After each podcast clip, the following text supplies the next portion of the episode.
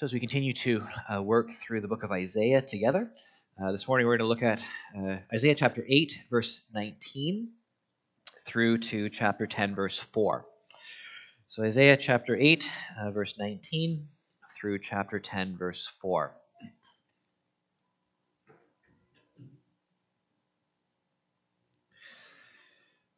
This is the word of God.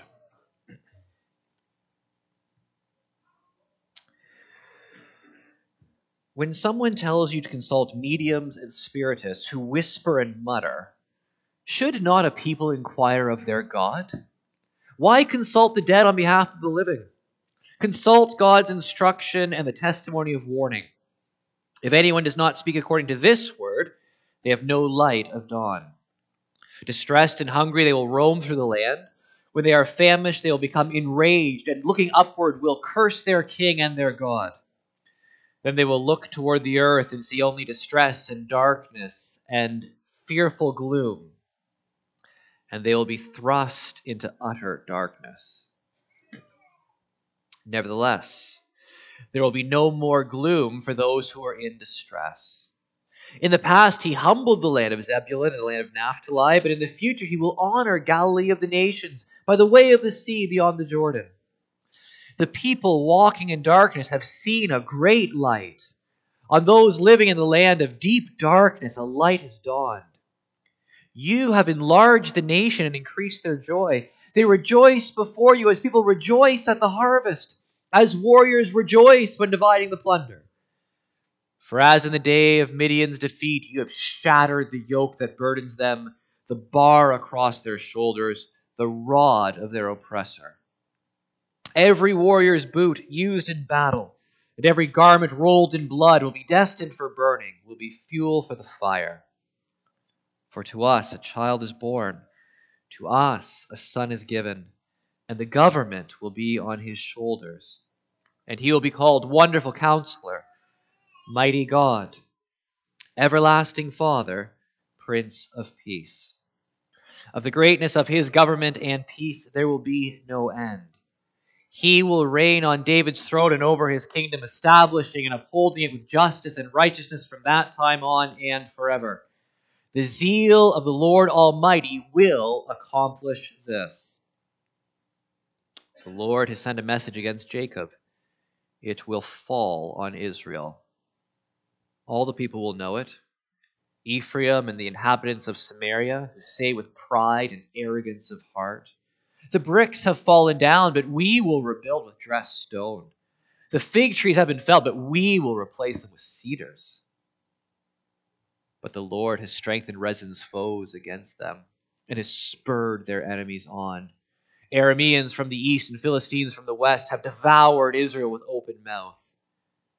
Yet, for all this, his anger is not turned away. His hand is still upraised. But the people have not returned to him who struck them, nor have they sought the Lord Almighty. So the Lord will cut off from Israel both head and tail, both palm branch and reed in a single day. The elders and dignitaries are the head, the prophets who teach lies are the tail. Those who guide this people mislead them, and those who are guided are led astray. Therefore, the Lord will take no pleasure in the young men, nor will he pity the fatherless and widows, for everyone is ungodly and wicked Every mouth speaks folly. Yet, for all this, his anger is not turned away. His hand is still upraised. Surely wickedness burns like a fire. It consumes briars and thorns. It sets the forest thickets ablaze so that it rolls upward in a column of smoke. By the wrath of the Lord Almighty, the land will be scorched, and the people will be fuel for the fire. They will not spare one another. On the right they will devour but still be hungry. On the left they will eat but not be satisfied. Each will feed on the flesh of their own offspring. Manasseh will feed on Ephraim, and Ephraim on Manasseh. Together they will turn against Judah. Yet, for all this, his anger is not turned away. His hand is still upraised. Woe to those who make unjust laws, to those who issue oppressive decrees, to deprive the poor of their rights and withhold justice from the oppressed of my people, making widows their prey and robbing the fatherless. What will you do on the day of reckoning when disaster comes from afar? To whom will you run for help? Where will you leave your riches? Nothing will remain but to cringe among the captives or fall among the slain. Yet, for all this, his anger is not turned away. His hand is still upraised. Before we consider this passage together, uh, we're going to pray, but just before we do that, uh, I have a note from Matthew Durkee, which I will partly summarize and partly read. I'll just read it. My summary will take longer than reading it. Greetings from Burkina. It's a pleasant opening. We've been here for a week now, and the Lord has blessed us with two good wells already, and we're partly through a third. Trusting that the Lord will help us finish this one plus two others before returning Friday. We're thanking God for the strength and opportunities to be able to serve the Lord in these ways. We have been able to encourage struggling churches and projects on this trip. Many stories already, we still have a week to go. In light of the security conditions in Burkina, Rather than being in the remote regions of the country, we made the decision to pull this team back close to the capital city and to finish work we had committed to around here. We had chauffeurs go and collect the equipment that was about 250 kilometers away in the west and brought it to us here to allow us to continue without putting ourselves or the team at risk. With regards to future teams, since we can no longer be safely working in the regions where the unreached people groups of Burkina are, we have made the hard decision to cancel teams to Burkina for this foreseeable future, including our March team. That was going to be going from here. Since we are limited to the city and surrounding area, a region that is heavily evangelized already, this challenges us as our heart and mission is for those who have yet to hear the gospel. And so we are asking for prayer and wisdom to see where God is opening a door for us to serve as a ministry. Now, for those of you, many, many of you know, I've seen Matt over in Burkina, and we were going to have a group from this church go out uh, in March uh, as part of that team. Um, the team's been canceled because of the security uh, risks there. And a reminder again all the Friends in Action work in terms of dr- drilling wells and all of the rest. Yes, there is obviously a humanitarian component to it, but it is a way of providing water, uh, physical need. Uh, really, an argument is being made today, rightly, from the UN that, that access to water, water security is a human right. So we're providing that, but it's to bring the gospel to people who need the gospel. And so if they can't bring the gospel to those who are unreached, then all of a sudden the, the reason for going is limited. Then he says this Thank you for supporting us as we continue to walk alongside those sharing the gospel in dark places, that they may see and know the light. Which is quite a quite a helpful little comment uh, in terms of Isaiah chapter 9 uh, that those who are in the darkness will see the great light. Let's pray. Our Father, we would ask that uh, by your grace you will enable us this morning to enter into the truth of your word. Help us to understand it. Help us to uh, bless your name by the attitude and posture we take towards it. Lord, help us to uh, please and honor you by our re- receptivity to the message of your holy word. Father, we pray in a special way for Matt and for those who work with him. We pray for those people in Burkina that he is ministering to. Uh, we'd ask that you would give them good success uh, in terms of well drilling, but also, Lord, that you'll give them great spiritual success in being able to strengthen the faith communities and also that they'll see many people come to know you. Uh, they'll come to know Jesus Christ as the living water uh, who satisfies eternally. Lord, you are the God who knows. Uh, you know us thoroughly. You know our thoughts. You know our hearts. You know the things we come from. Uh, you know all the circumstances of our lives that bring us here today. We ask for a special touch of mercy and grace. We ask that you will bless us, help us to be righteous, help us to flourish, uh, help us to be a people who produce the fruit of the Spirit. Lord, bind us together as a church body ought to be. Make us united in genuine and deep and true love that flows from you. For we ask it in Jesus' name. Amen. Now, what I want to do uh, is just very quickly, I want to look at verses, chapter 9, verses 8 through 10, 4, then come back uh, to chapter 8, 19, and move forward through chapter 9. And there's a few reasons for wanting to do that. One of which is simply this. Uh, we have already seen a reasonable amount of judgment so far uh, in the book of Isaiah. If you've missed that theme, I'm not doing my job or you're not paying attention. So there's a reasonable amount of judgment thus far. I'd prefer today uh, not to end with that particular focus because a bit of a spoiler alert there's a lot more judgment to come and, and so we're not really glossing it uh, there's going to be lots of opportunity to look at some of these sorts of themes. We've already seen these themes already. I do just want to mention a couple things though. Some main points. Number one verses 8 through 10 the great sin and we see this again and again and again in isaiah is the pride of the people. God hates pride. He detests it with all of his being. Partly, I suspect, is because it's it's almost definitionally an attitude of rebellion. It is impossible to consciously be aware of your finiteness and the fact that you are created by God, that you owe everything you are and have to Him, and to be arrogant.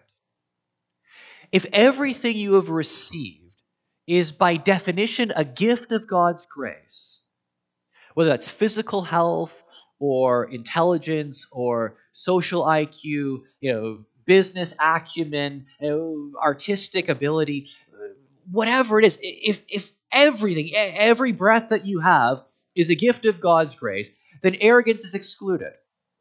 Paul makes this point uh, to the Corinthians in terms of spiritual gifts. If every spiritual gift is actually a gift, then how can people be arrogant for what they've received? It's not generated from them. And so to take what God has given you and to turn it around as a reason for pride or self aggrandizement is quite literally, by definition, to rebel against who God is. Now, not only that, we ought to be duly humble because God is infinite and transcendent and we are finite and limited. But how much more ought beings who are not only finite and limited, but deplorably evil? How much more cause is there for humility there? So it's our moral posture as well. It's our moral standing before God which should drive us to sort of a deep rooted humility. Eh, this is why salvation is only by grace, it's undeserved, it's a gift. The reason it's by grace is because we can't earn it. The reason spiritual gifts are gifts of grace is because we don't deserve them. The reason that, that every blessing that we have is because of common grace is because we don't deserve them. Nothing in this universe is deserved. And so, absolutely every positive blessing, everything that is a thing which causes any delight or joy or happiness at all, comes from the gracious hand of God. It is not deserved. And so, what room is there for arrogance? What room is there to rise up as if, as if we are self made or can take credit for you know, our, our, our being or existence or accomplishments? Everything we are, everything we've been enabled to do, has been enabled by God and His grace, preserving us and maintaining us and keeping us safe in a variety of ways. The people, though, they have this sort of this, this unconquerable optimism, this sort of this sort of ridiculous view of human progress that people had, you know, prior to the First World War. Oh, after the Industrial Revolution, everything was just going to keep getting better and better and better and better. You know, the, 20, the, the 20th century is going to be the, the, the sort of the, the century, the Christian century, where, where Christianity in a social way was going to sweep through the world change all of the infrastructure. Everything was going to be wonderful. And then you had the First World War. And, and then everything was going to be wonderful. And then you had the Second World War. And you look at history and, and, and you say, people have, have they've always had this view, well, things are falling down, but we'll just rebuild them. Everything will be better. The, the trees are ruined, we'll plant a better orchard. It doesn't always work that way. But the pride of human heart, we can conquer anything that comes along. God says you can't. This is just the beginning of my anger. This refrain, yet for all this, his anger is not turned away, his hand is still upraised, comes again and again and again and again in this section. So the Lord, in verses 11 through 17, is going to bring their enemies against them, and society will fail. We've already seen this earlier in Isaiah. Then 18 through 21, it's not only their enemies, it's not just external problems, it's internal problems. Society itself is, is engaging in sort of self cannibalism. Ephraim and Manasseh, Manasseh and Ephraim, they're devouring each other, they're attacking each other, they're biting each other. They're harming each other. So it's not just external enemies come in. That does happen because God's hand is still upraised. That's not the end. Internal quarrels continue on. Self cannibalization takes place. Society is fragmenting civilly and socially. Yet, his anger is not turned away. His hand is still upraised. And then, chapter 10, verses 1 through 4, again, not for the first time, not for the last time, in this book, the message revolves around social justice issues. Woe to those who make unjust laws. Again, law can be can uh, our legal systems can perpetuate structural injustice. Not every law is a good law. And there's one of the things that needs to be said today. Uh, although you would think that after after some of the civil rights movement, uh, you think we would know that not every law is a just law. You think today in a country that that refuses to have any law at all about life in the womb, you would think there would be a recognition that legal systems can perpetuate injustice and is a Christian duty to prophetically speak out against unjust laws. God hates injustice, and sometimes injustice is enshrined in legal code. To deprive the poor of their rights, to withhold justice from the oppressed of my people, preying on the widows, the fatherless, the most vulnerable. Is who are you going to go to for help when, when, when I show up, God says. Now, we've seen this again and again already in Isaiah. We will see it again in the future. This message of unless you follow God in righteousness, unless you align even individual and societal structures with His truth, there will be implosion and disintegration societally and civilly. It is inevitable no society can persist forever when it abandons God. As much as people say, oh, don't worry, it'll get better. Just throw a little bit more money into it, a little bit more education, a little bit more health care, a little bit more welfare, and everything will be fine. We'll build it better. The reality is a lasting civilization can only be built on the truth of God because God is an active God who continues to work in ways that pundits do not take into consideration because he transcends their categories.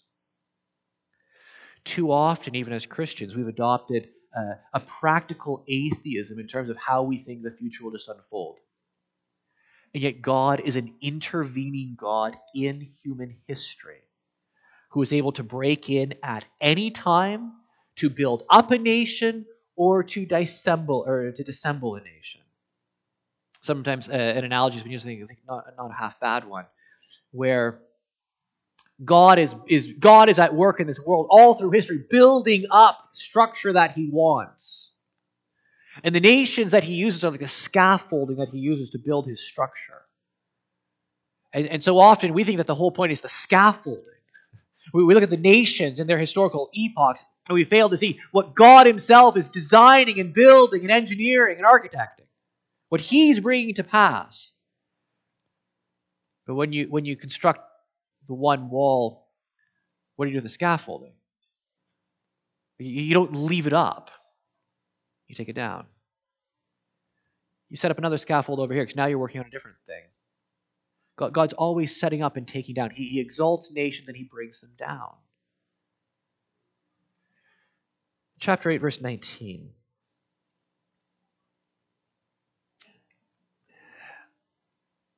Why turn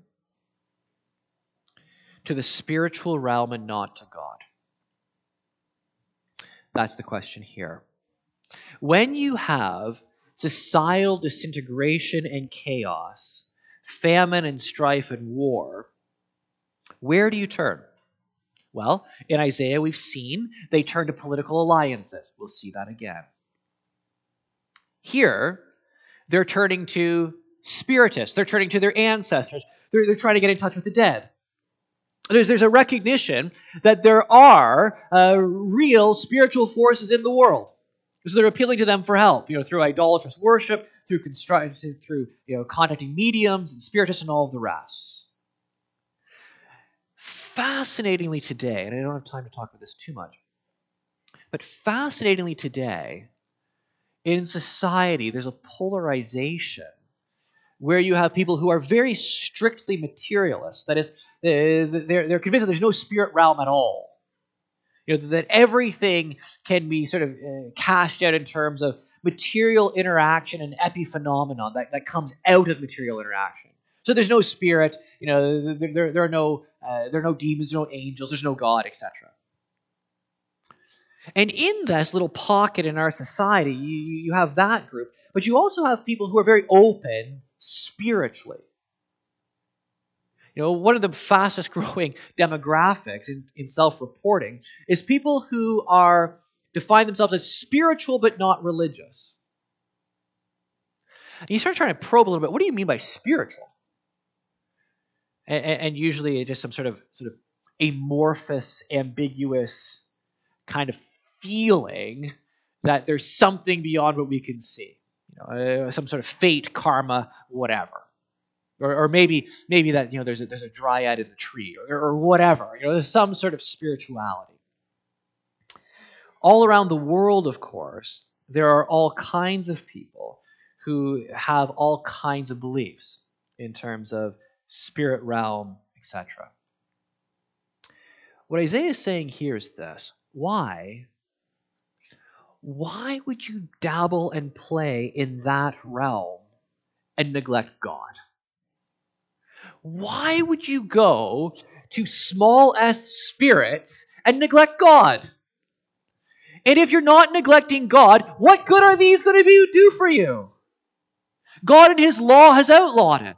God and His law has banned it. God and His law has told you if you want to please Him, stay away from this. Why are you going to it? God has given you his word. Consult God's instruction and testimony of warning. If anyone does not speak according to this word, they have no light of dawn. You match things against the word of God. That's always the standard. Uh, you, you always go back to what God has revealed in Scripture. You always go back to God's law. It's not a matter of, of subjective impression, and, and it's not even a matter of, of, of supernatural knowledge. I mean, the reality is there's obviously a ton of hucksterism around some of these things, uh, but th- there there is, as needs to be said today, in our context, there actually is a spirit realm, and there are spirit beings, some of whom have great power, some of whom have great knowledge. The reason that there is so much engagement around the world explicitly with the spirit realm is because the realm is real and because there is real power to be found there. So, in the same way, this sets up sort of a, a parallel. When everything's falling apart, you can put your faith in other people, which is what they're trying to do with political alliances, or you can put your faith in other spirits, which is what they're doing in terms of their demonology, or you could go to the Creator.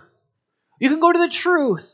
You can go to the one who's whole. You can go to the one who made you. You can go to the one who sustains. You can go to the one who, who's in covenant with you. You can go to the one who provides atonement. You can go to the one who forgives. You can go to the one who knows everything and is omnipotent. Those are your choices. And the people, the covenant people of God keep saying, well, there's God, but. But the Spirit is down the road. You know, it's, it's pretty chilling when you go there. Or, yeah, but, but, but you know, Assyria has a lot of chariots. I can count them. That's, that's real power. I, I can count, you know, I can count the chariots of the Arameans. They don't have as many. Let, let's, let's, let's join Assyria. And if we combine Assyria, which is quantifiable, with sort of the, the thrills and, and power that we feel here in this realm, we'll be fine. But you can't create alliances with in the spirit realm and alliances politically with God's enemies and maintain a proper relationship with God. And that's why God basically takes this posture look, if you want to be my enemy, I will be your enemy. If you want to persist in rebellion against me, if you want to reject me for these spirits, fine. Let them defend you against me. For all of this, my hand is still upraised.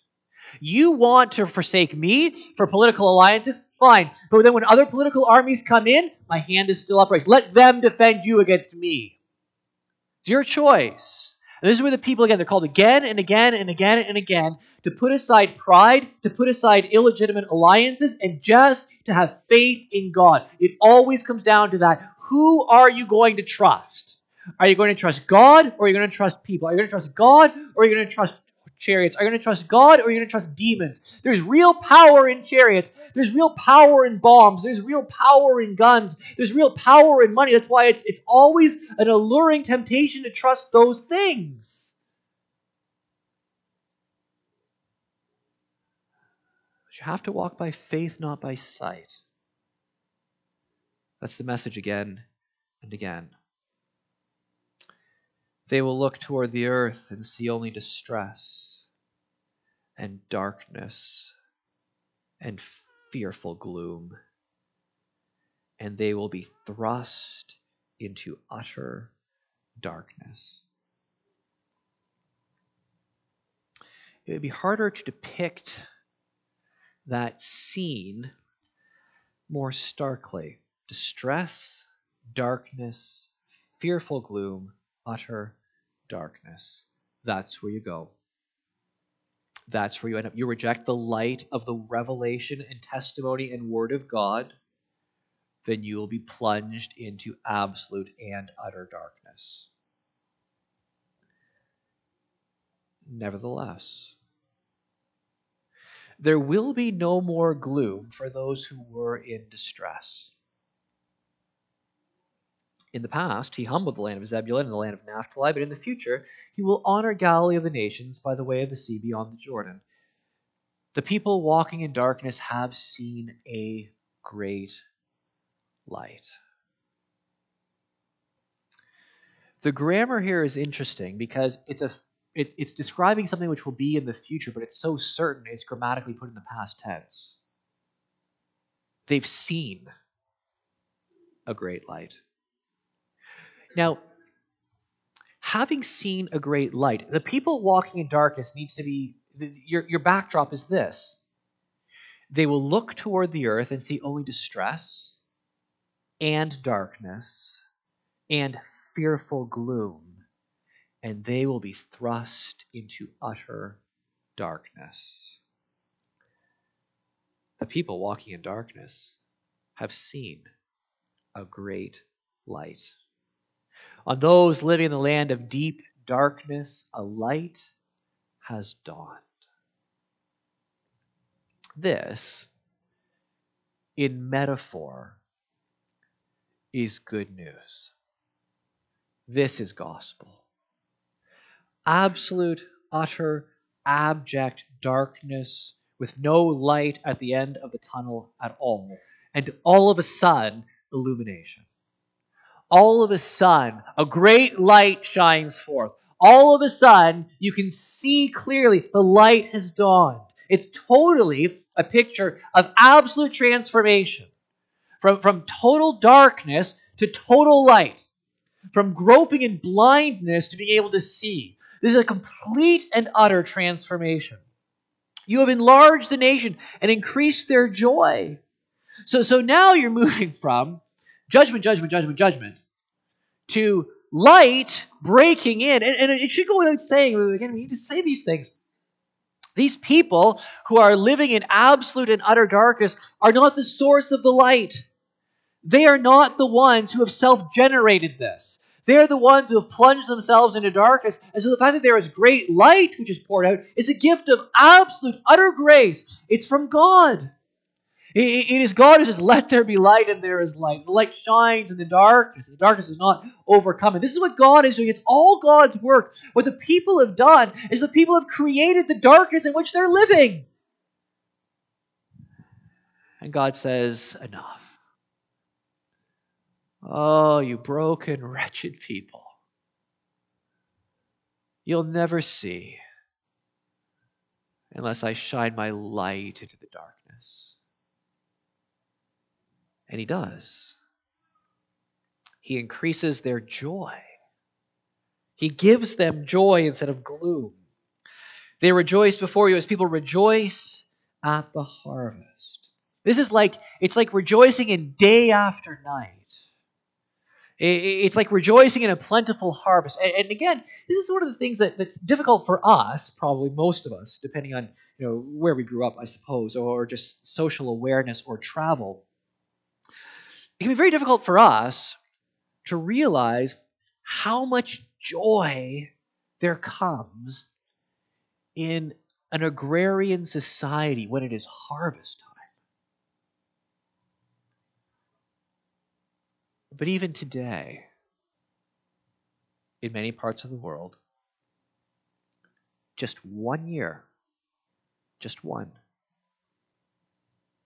without a good harvest is literally the difference between life and death. Because no matter how many good harvests you've had, you never have enough, and you don't have the storage systems to contain harvest for a long time. In the ancient world, where there is, is, is no famine aid relief of any kind, one bad harvest is the difference between life and death. One bad harvest is the difference between a thriving city and a city that collapses.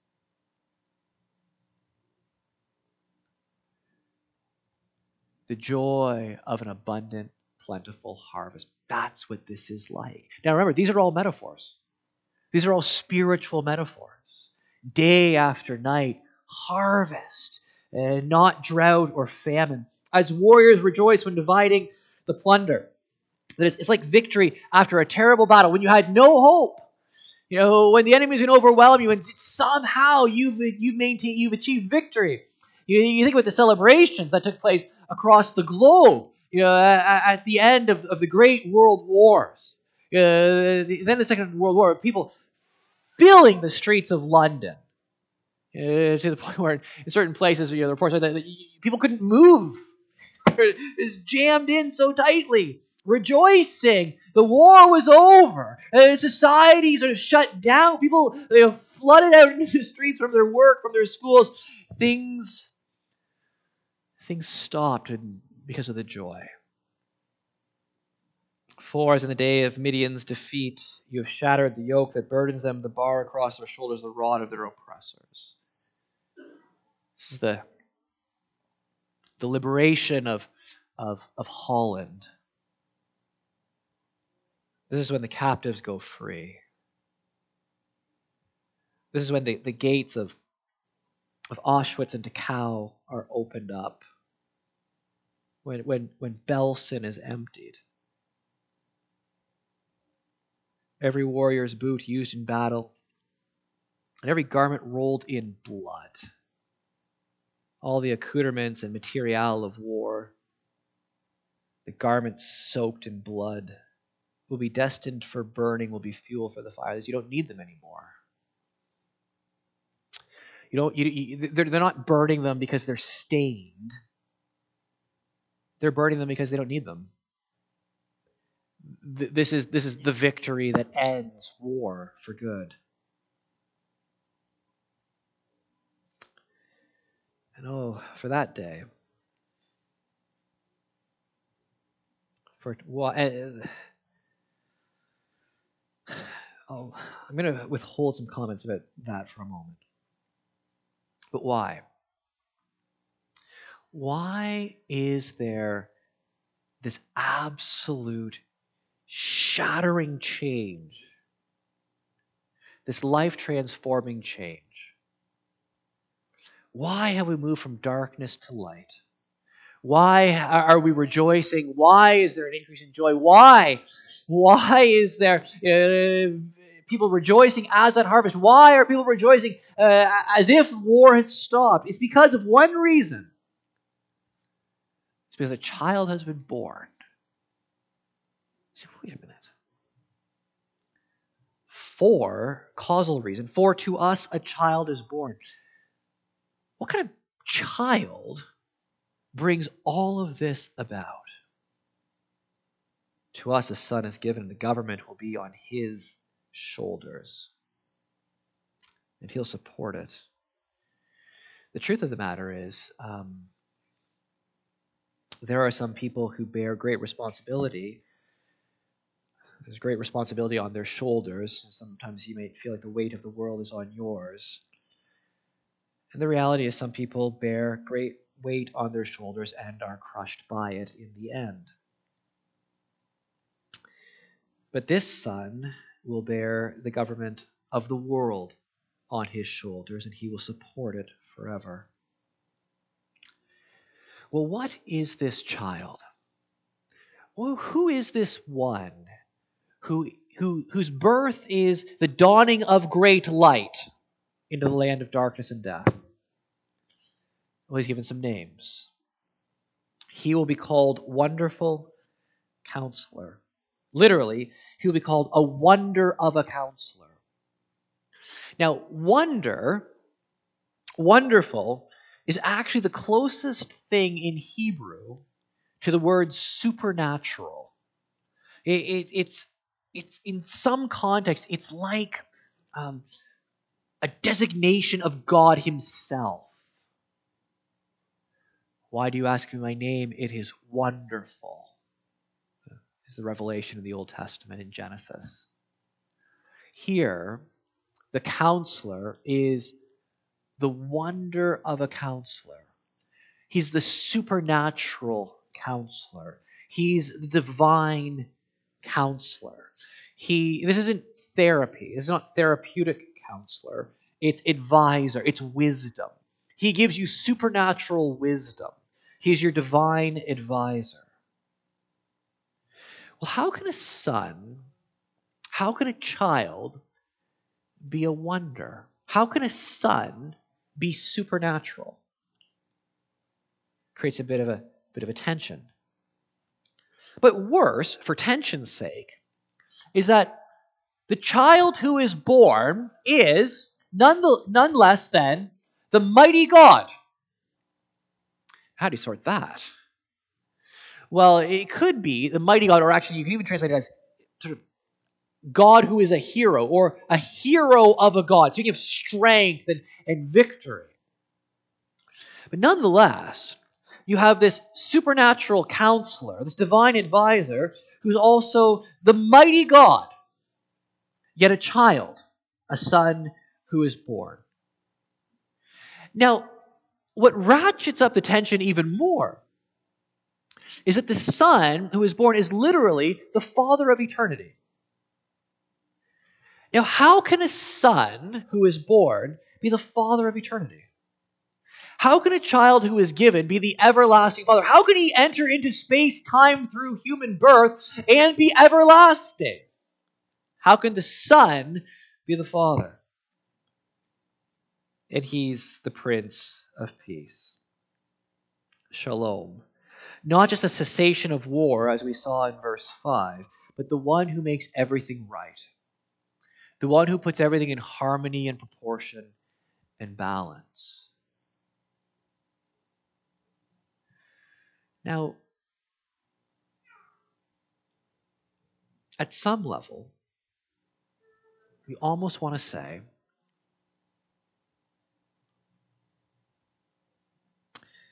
how dare anyone suggest that there will be a son who is born who is God?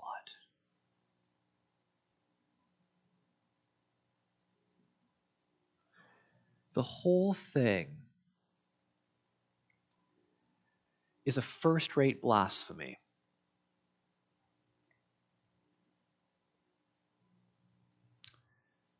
Unless,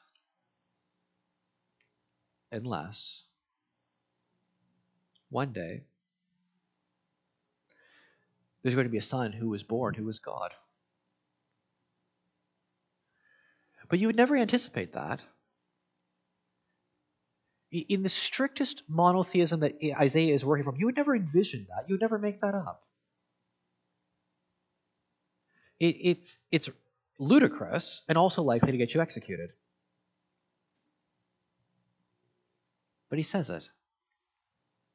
He says there's a son who's going to be born who's the everlasting Father. There's going to be a child who's given who's the mighty God. There's a supernatural counselor, a prince of peace who's going to be given as a son who's going to be born into this world.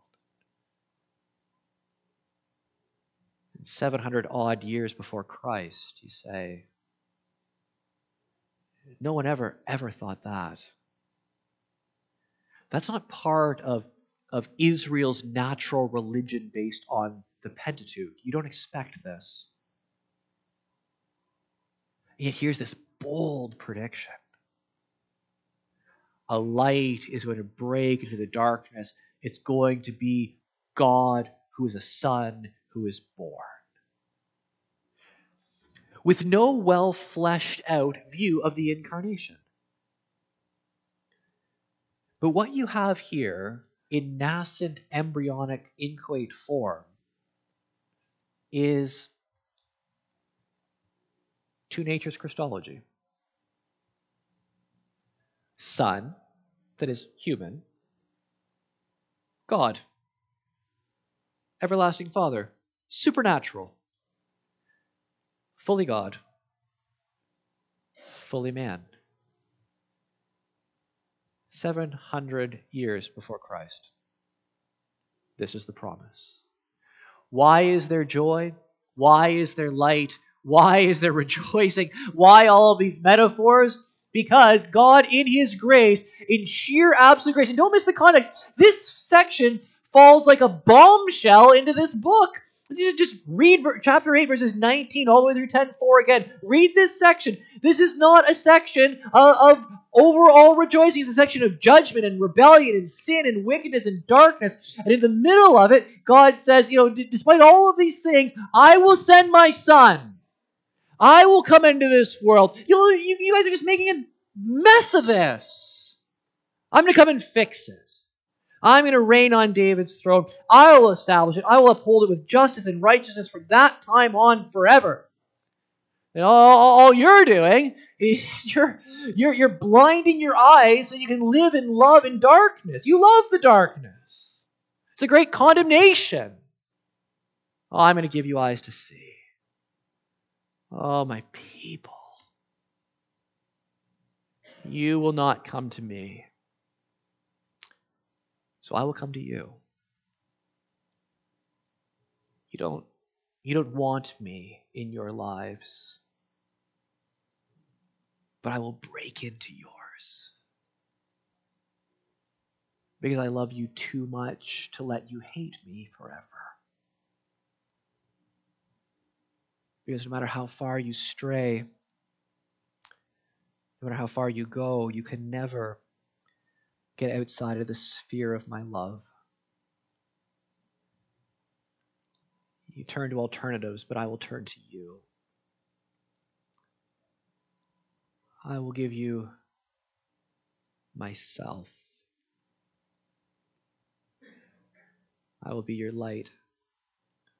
I will be your joy. I will be your peace.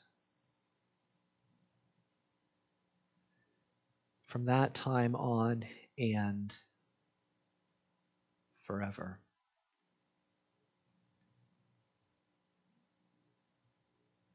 Well, promises are cheap.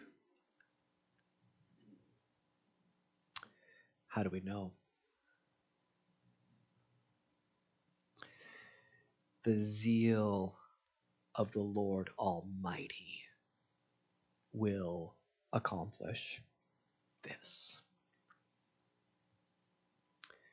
The zeal of the Lord Almighty will accomplish this. This promise will be done this promise of a son will be fulfilled.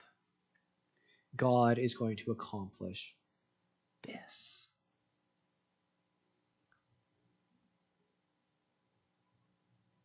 And he has.